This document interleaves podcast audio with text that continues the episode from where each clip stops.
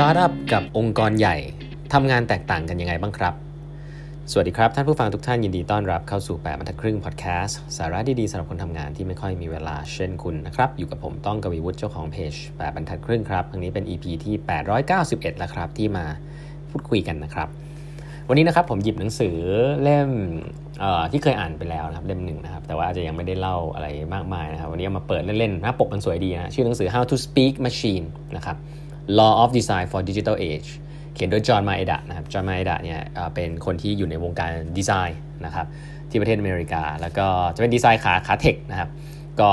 เป็น VC ด้วยนะครับเป็น partner VC ที่โด่งดังนะครับก็ในมุมของวงการพวกดีไซน์ UX UI ดีไซน์จอห์นมาเอดะก็จะถือว่าเป็น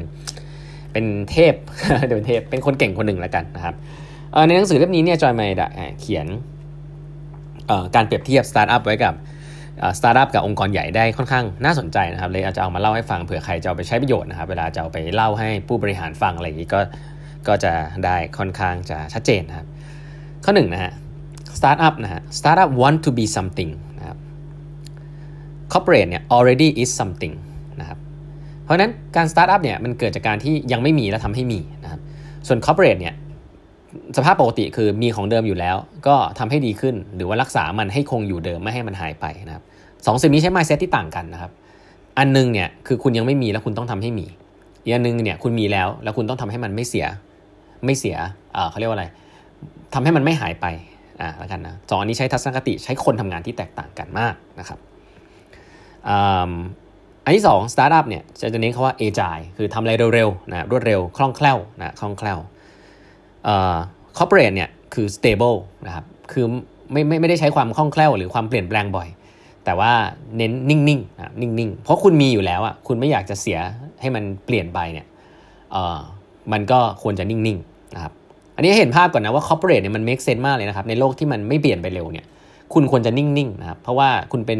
money machine แล้วเนี่ยคุณมีข้อได้เปรียบเยอะมาก คุณก็อย่าไปเปลี่ยนอะไรมันเยอะนะเพราะนั้นควรจะนิ่งๆ ถูกแล้ว startup เนี่ย want to be something จะต้องมีความรวดเร็วคล่องแคล่วนะครับ startup เนี่ย culture is forming นะครับส่วน corporate เนี่ย culture has formed startup เนี่ยเป็นช่วงที่จริง ๆ แล้วทำงานอย่างเดียว culture มันค่อยๆ ฟอร์มมาจากคนทำงานเนี่ยแหละครับ โดยที่ไม่ได้ดีไซน์อะไรมากมาย culture มันเกิดจากการที่เพิ่งเริ่มเกิดขึ้นนะครับ corporate เนี่ยมี culture ของตัวเองแล้วครับไม่ว่าคุณจะรู้ตัวหรือไม่รู้ตัวก็ตาม ถ้ามันสามารถรันมาได้สักพักหนึ่งขนาดนั้นแล้วเนี่ยมันมี body language มันมีภาษา มันมีพฤติกรรมของคนที่อยู่ในองค์กรนั้น และเข้าใจกันเองอยู่แล้วนะครับอีกอันหนึ่งที่ชอบครับ startup have little corporate have lots นะ startup มี resource น้อยครับ corporate มี resource เยอะนะครับแต่ที่ชอบที่สุดอีกอันหนึ่งคืออันถัดไป startup have little to lose corporate have lots to lose ก็คือ startup มีน้อยก็จริงครับ ก็เลยมีสิ่งที่จะสูญเสียน้อยกว่านะครับแต่ถ้าเป็น corporate เนี่ยมีเยอะนะครับก็เลยมีสิ่งที่จะสูญเสียเยอะกว่า ประเด็นนี้ผมอยากจะแตะนิดนึงว่าสตาร์ทอัพเนี่ยเขามีน้อยครับเวลาเขาจะลงทุนเดิมพันอะไรกับอะไรอะเขาก็สามารถที่จะเดิมพันได้เพราะเขามีน้อยอยู่แล้วเขาอยากได้เยอะขึ้น เขาก็ต้องเทหมดหน้าตัก แต่หน้าตักเขาไม่ได้เยอะนึกออกไหมเขาต้องโฟกัสกับงานสิ่งใดสิ่งหนึ่งเท่านั้น ทดลองไป ปรับดูว่าเป็นยังไง แต่เขาไม่ได้มีเยอะครับเขามีเขาเรียกว่าอะไร ไม่มีหลังหลังพิงฝาแล้วอะ่ะก็ต้องลุยใช่ไหมครับนี่คือสตาร์ทอัพแต่ว่า corporate เนี่ย have lots นะมีเยอะมีเงินเยอะมีอะไรเยอะ ก็เลย have lots to lose ครับเอ่อก็เลยคิดว่าถ้าเกิดจะทำอะไรสักอย่างเนี่ยสูญเสียเนี่ยจะสูญเสียเยอะ ประเด็นนี้แหละครับที่เป็นสิ่งที่องค์กรส่วนใหญ่ชอบคิดเยอะ เพราะว่าตัวเองจะต้องสูญเสียเยอะ แต่ว่าข้อดีของมันก็คือว่าถ้า what what about ถ้า corporate เอาวิธีการทำงานของ startup มาจับละคุณมีเยอะ แต่คุณไม่ต้องเสียเยอะก็ได้ คุณแบ่งกระสุนไว้เยอะๆ ในการทดลอง fail ได้หลายๆ ครั้ง ซึ่งสตาร์ทอัพเนี่ย fail ได้น้อยกว่าคุณมาก มันกลายว่าเป็นข้อได้เปรียบของคุณเลยนะครับ เพราะว่าคุณมีเยอะแต่คุณมาแบ่งให้คุณสามารถ fail ได้หลาย ๆ ครั้งแบบสตาร์ทอัพหลาย ๆ ครั้งเนี่ย มันกลายว่าคุณมี advantage เลย แต่ทัศนคติของคนที่อยู่ใน corporate เนี่ยส่วนใหญ่จะเป็นว่า ฉันมีเยอะ ฉันก็ต้องเอาเยอะๆอย่างเงี้ยเก็บไว้ ฉันจะสูญเสียไปไม่ได้นะครับ แล้วก็ด้วยระบบ KPI ต่างๆ ก็ไม่ได้ encourage ให้คน take risk นะครับ เพราะฉะนั้นแล้วก็ maintain ให้เหมือนเดิมดีที่สุดครับ เสียอะไรไปไม่ได้เลยนะ เพราะสตาร์ทอัพเพราะนั้น corporate have lots to lose นะฮะสตาร์ทอัพนะฮะ try something for the first time ก็คือลองอะไรเป็นครั้งแรก นะครับ corporate นะครับ know what works คือไม่ค่อยทดลองอะไรครับ แต่รู้ว่าอะไร work ไม่ work เรียบร้อยแล้ว แล้วก็ทำสิ่งนั้นให้ดียิ่งขึ้น พัฒนายิ่งขึ้นนะครับ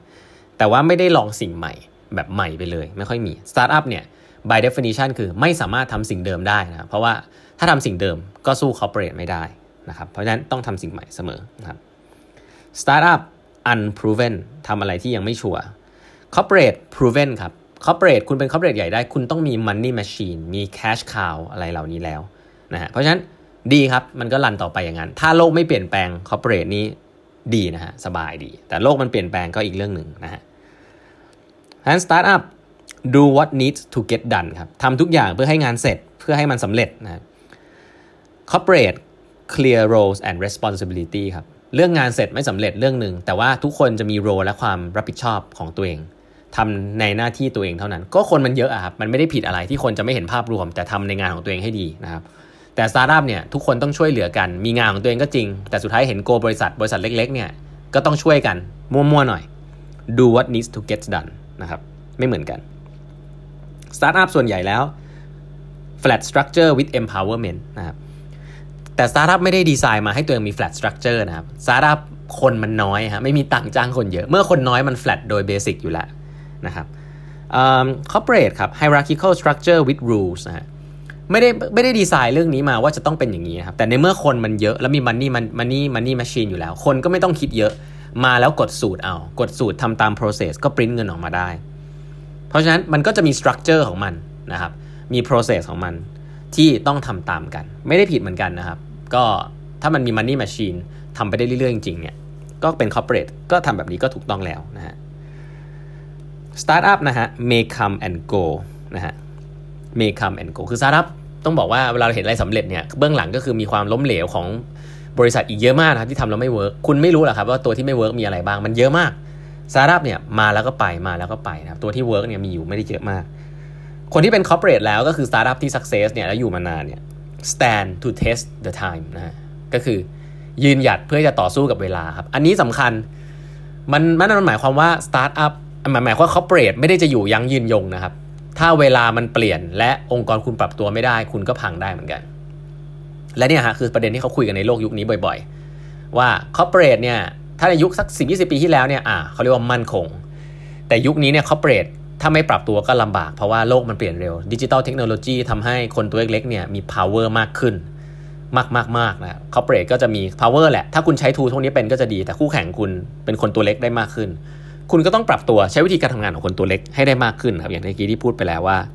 ถ้าคุณมี have lots เนี่ยคุณ have lots to lose จริงๆเนี่ยอาจจะไม่ใช่สิ่งที่ดี แต่คุณถ้าคุณซอยย่อยนะครับลองเป็นเขาเรียกว่าอะไรทำโปรเจกต์เล็กๆ ลองทดลองดูหลายๆ อันเนี่ยจริงๆ เป็นข้อดีเลยนะที่สตาร์ทอัพทำไม่ได้สตาร์ทอัพไม่มีเงินเยอะขนาดนั้นการว่าคุณมีเงินก้อนหนึ่งซึ่งผลิตออกมาได้เรื่อยๆ คุณเอาเงินก้อนนั้นแทนที่จะเอาไปคืนให้ผู้ถือหุ้น จ่าย dividend คุณเอามาทดลองเพื่อจะสร้างธุรกิจใหม่ ได้เปรียบมากๆนะครับเพราะฉะนั้นแล้วอันนี้คือความแตกต่างนะระหว่างสตาร์ทอัพกับcorporate นะครับในหนังสือเล่มนี้ซึ่งผมว่าเขาเปรียบเทียบได้ค่อนข้างดีนะครับแล้วก็ทำให้ได้คิดหลาย ๆ อย่างนะครับว่า จริง ๆ แล้วเนี่ยหลาย ๆ เรื่องเนี่ยมันมัน fact ไม่ fact อยู่ที่ทัศนคติเนาะเอ่อถ้า corporate เนี่ยปรับตัวแล้วเอาวิธีการทำงานในและ mentality ของ startup มาใช้บ้างเนี่ย